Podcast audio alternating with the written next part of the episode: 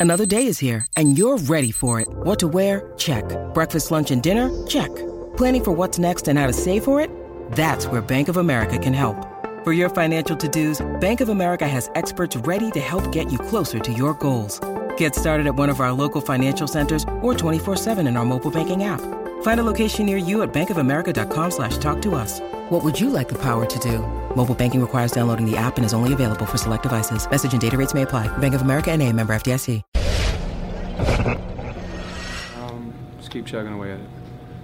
We talked for a while. Um, you know, he shared his thoughts. I shared my thoughts as well. And uh, Tommy's a guy I've been talking to since since day one. You know, he's been you know a big fan of mine, and I believe in what he's he's done here in the past. And you know, he's coached, he's played, he's done it all. So anytime a guy like Tommy has advice or, or wants to share something with me, I always try to listen. How important is something like that, Rondo, at a time like this when this franchise, you know, you've got some tough times with tough losses? Um, it's great. Like I said, he's, he's you know the, the, biggest supporter here. You know, he's, he's here every night, every home game, and uh, he's rooting for us. He wants the best for our team, and uh, he has some great advice for me. So I'm gonna take that and, and try to you know share it with my guys and figure some things out. Well, that's so. That's yeah. I saw some of that. You probably saw some of that too. But that you can't do that. I mean, you're, you know, all of us can't do that. I mean, that has to be something where you have the the toughness to say, hey, something goes wrong, I'm going to make the next one right. And you focus on doing what you need to do to make the next play right on both offense and defense. I mean, this is professional basketball. Things are going to go against you. And you have to respond. Things are going to go for you, and you have to respond. And again, that's why I admire the Spurs so much because regardless of how it's going, they just play the same way. And I think that every coach would tell you that. Um, and, you know, I, I thought that you know, whether we, whatever you want to call it, youth or on the court, um, you know, uh, your your your look, whatever you want to call it, they have it. We didn't. Celtics have a close one going into the third quarter, and then the collapse. It happened again. This time it was the Spurs. We're going to talk about it now on the Garden Report on CLNS Radio and Celtics blog.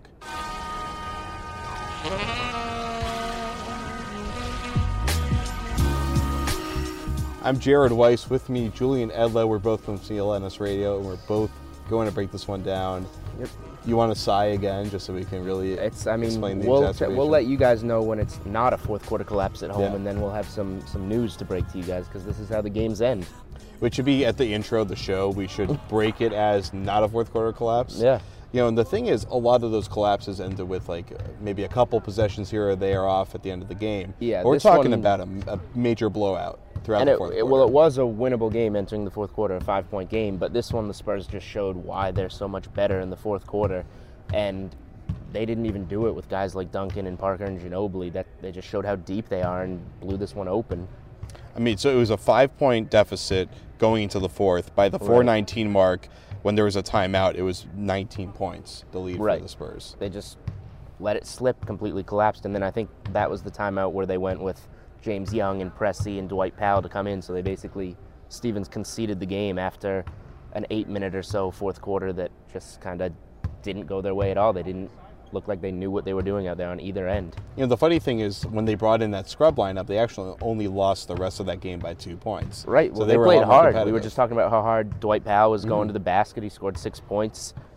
They were playing a lot harder than the starters and the, the key reserves were. Now, so playing hard – and playing cohesively are two slightly different things here. But you look at the way that Rondo is running this offense. Mm-hmm. You see guys like Kelly Olynyk who look completely lost out there right now. But it seems like Rondo is still sitting back trying to be a playmaker when maybe it's time for him to be a scorer. For sure. He had two points tonight. He shot one of five, missed a couple more free throws. He's one of the worst free throw shooters in the league this year you know, he his assist numbers are there. He he leads the team by trying to pass, but I think on a team like this, a lot of the time, players are looking at their leader, who is Rondo, to okay maybe take over and score on some plays, and Rondo's not doing that.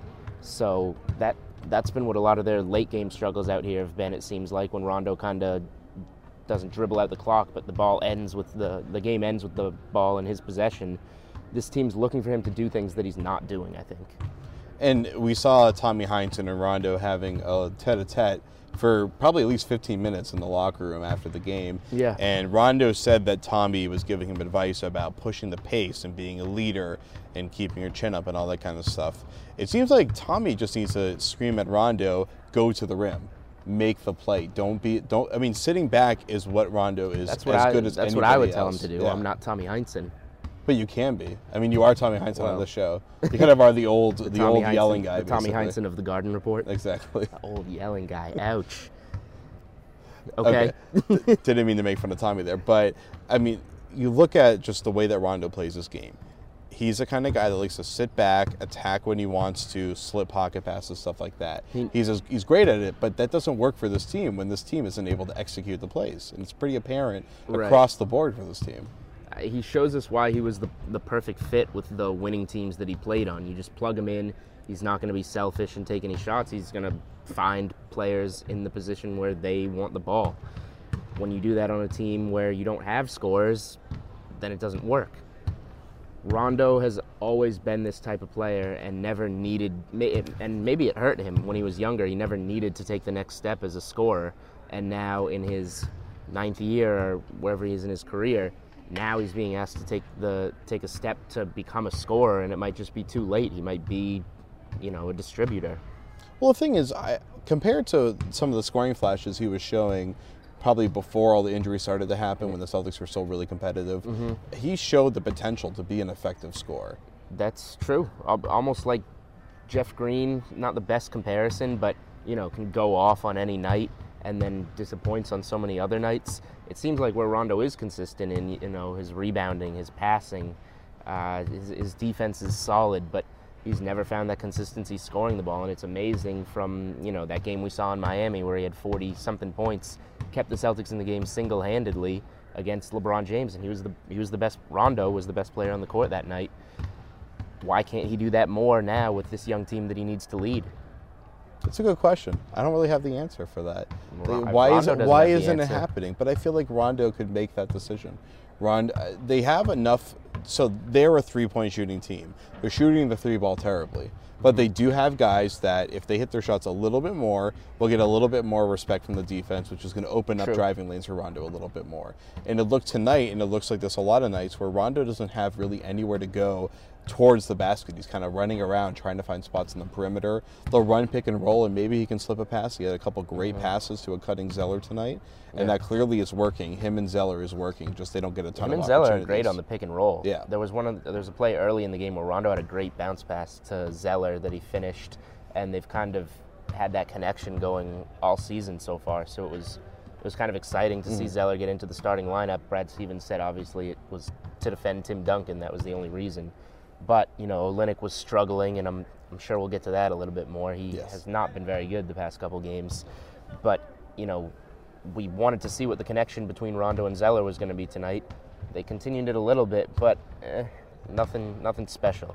All right. Well, when we come back for part two, we'll talk more about Olynyk struggles, especially tonight, and we'll uh, we'll open up the boxing out and the baller of the night portions of the show. So we'll be right back. This is CLNS Radio and Celtics blog presentation of the Garden Report.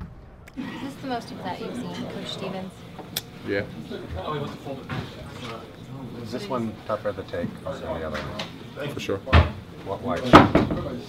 Why? Just had it going and then we lost it. It seems that people might have been a little discouraged.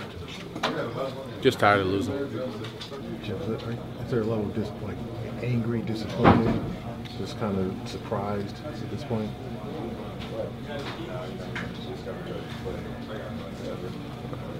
I mean, we're losing. It's frustrating. So we just got to figure out a way. What was the emotions from Coach Stevens? Uh, he's frustrated. Uh, but, you know, if you're not frustrated at this point, you don't need to be here.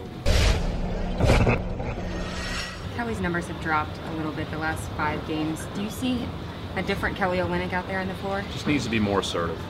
You know, we talked about that. I mean, it's not anything that um, that's a negative to him from the standpoint of who he is or the ability level of his play.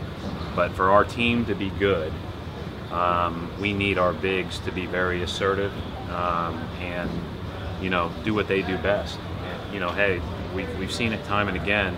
We really we rely on our bigs um, to do a lot for us, and so we've just got to continue to um, you know encourage him to do that. And, so you know I, I don't think one of the things about Kelly is he's going to come out and he's going to play. Kelly's a great kid. He's a big part of us now. He's a big part of us moving forward, and you know he won't get too caught up in this.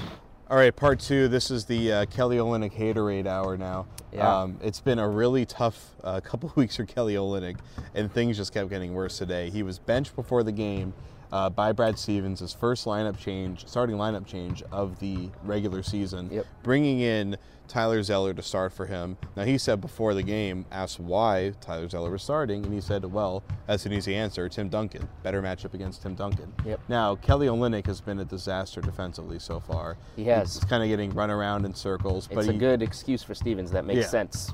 He's but he's been making up for it for the most part with really good high post passing, good Yep. shooting, nice little scoring. That's kind of disappeared. He had four points in his last two games coming into today, and then he had three, three points, spot. one for six. Uh, Yeah. It was bad. I mean, just everything. He came out there. He was a fourth big in the game. Bass went ahead of him. Right. Bass had a solid first half. Right. And Olynyk came out there, missed some shots. He was getting Baynes was running around him. And, uh, uh, uh, what you call it? Duncan was getting around him when they were going up against each other. Bonner He was basically went out there to get a get a nice sweat going Yeah, today. basically. And he greased Good the floor up a little bit. But I mean, what what's wrong with Kelly Olynyk and what needs to get better? What's wrong with him, I think, is just that he's not that aggressive of a player.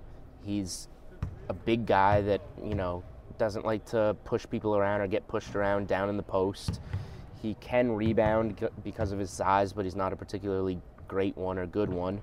You know, he there was a point in this season, maybe eight or so games in, when you could argue that Olynyk was, if not the Celtics' best player, at least you know one of the few best players so far in their season. He, he's a skilled player. He can shoot the ball well. He's a good scorer. He probably needs to take more jump shots than he does. But you know, that's those are the things he, he does well already. What he needs to do is improve on the things that he does not do well, and that's you know bang around down in the low post because essentially that got him benched tonight Mhm. because he can't do that. And you know, Zeller is not the greatest in the world, but he's better than Olynyk. That got him the start. Olynyk came in and didn't, you know, maybe it would light a fire under him. Like, all right, I'm going to get in the paint tonight and get something going. Didn't give him any kind of spark in that way, obviously. You know, the thing is, you're talking about Zeller being able to bang down low.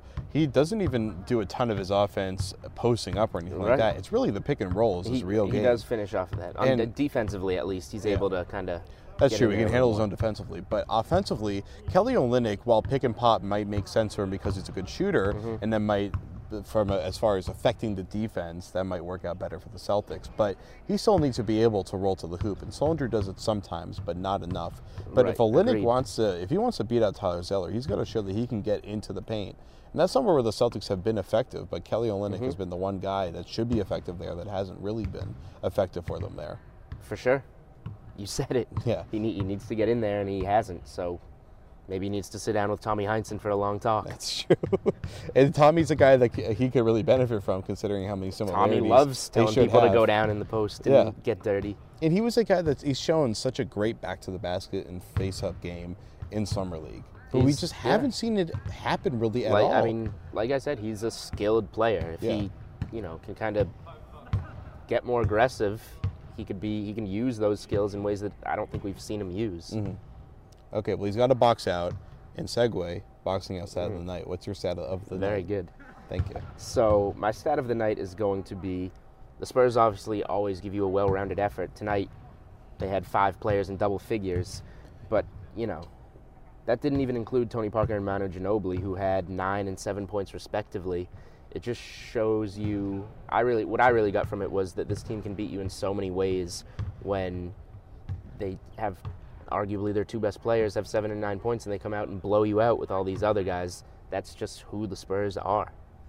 Now, for me, my stat is the amount of field goals that the Celtics hit before the garbage time at the 419 mark. Very good. In the fourth quarter, one field goal hit by Jared Sullinger. There were a couple guys that got to the line, but Jared Sullinger number. had the only field goal. And it was on the fast break too. So the, in half-court Yep, offense, they couldn't it. get a single field goal before they brought in the guys for garbage time. And then Mhm. James Young hit a nice shot. Dwight Powell hit several really nice baskets. Yeah. That guy, 6'11 guy that was driving to the rim like he was Giannis at the I like Dwight.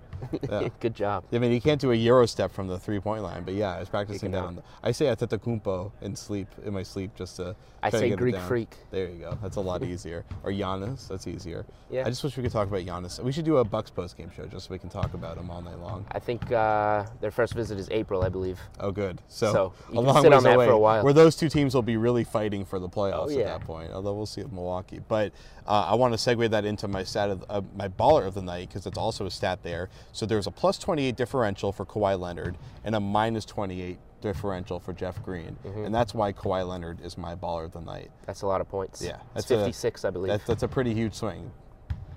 Yep. So who's your baller? My baller of the night is Aron Baynes, just because I thought he really broke the game open at the beginning of the fourth quarter. He's one of the guys that I just talked about how Parker, Ginobili have pedestrian nights. Other guys do the damage. It was a five point game coming into the fourth quarter.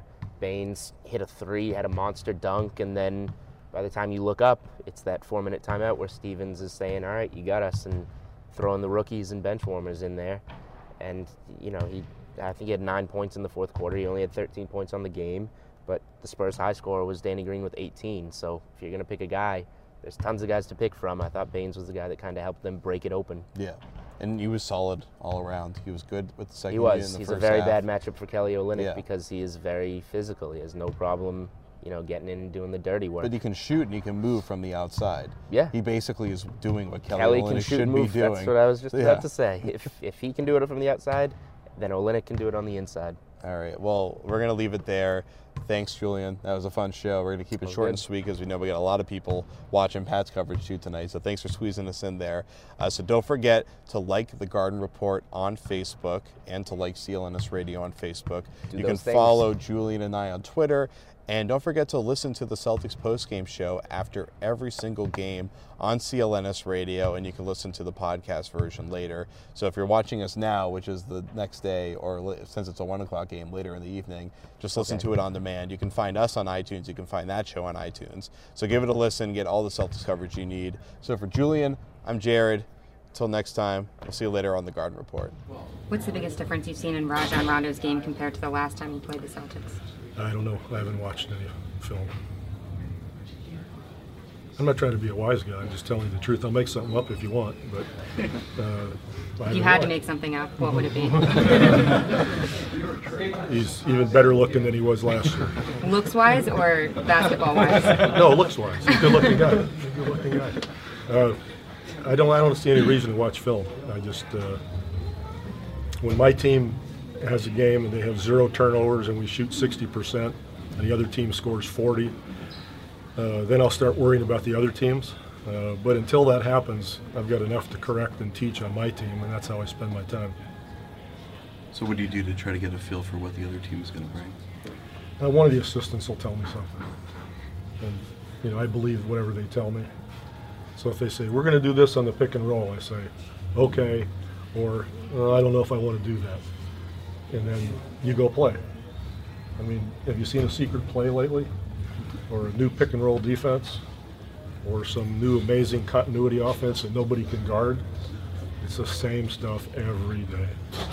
Whoever executes the best whoever uh, is the most competitive and does both on a consistent basis for more of the 48, that's the team that wins.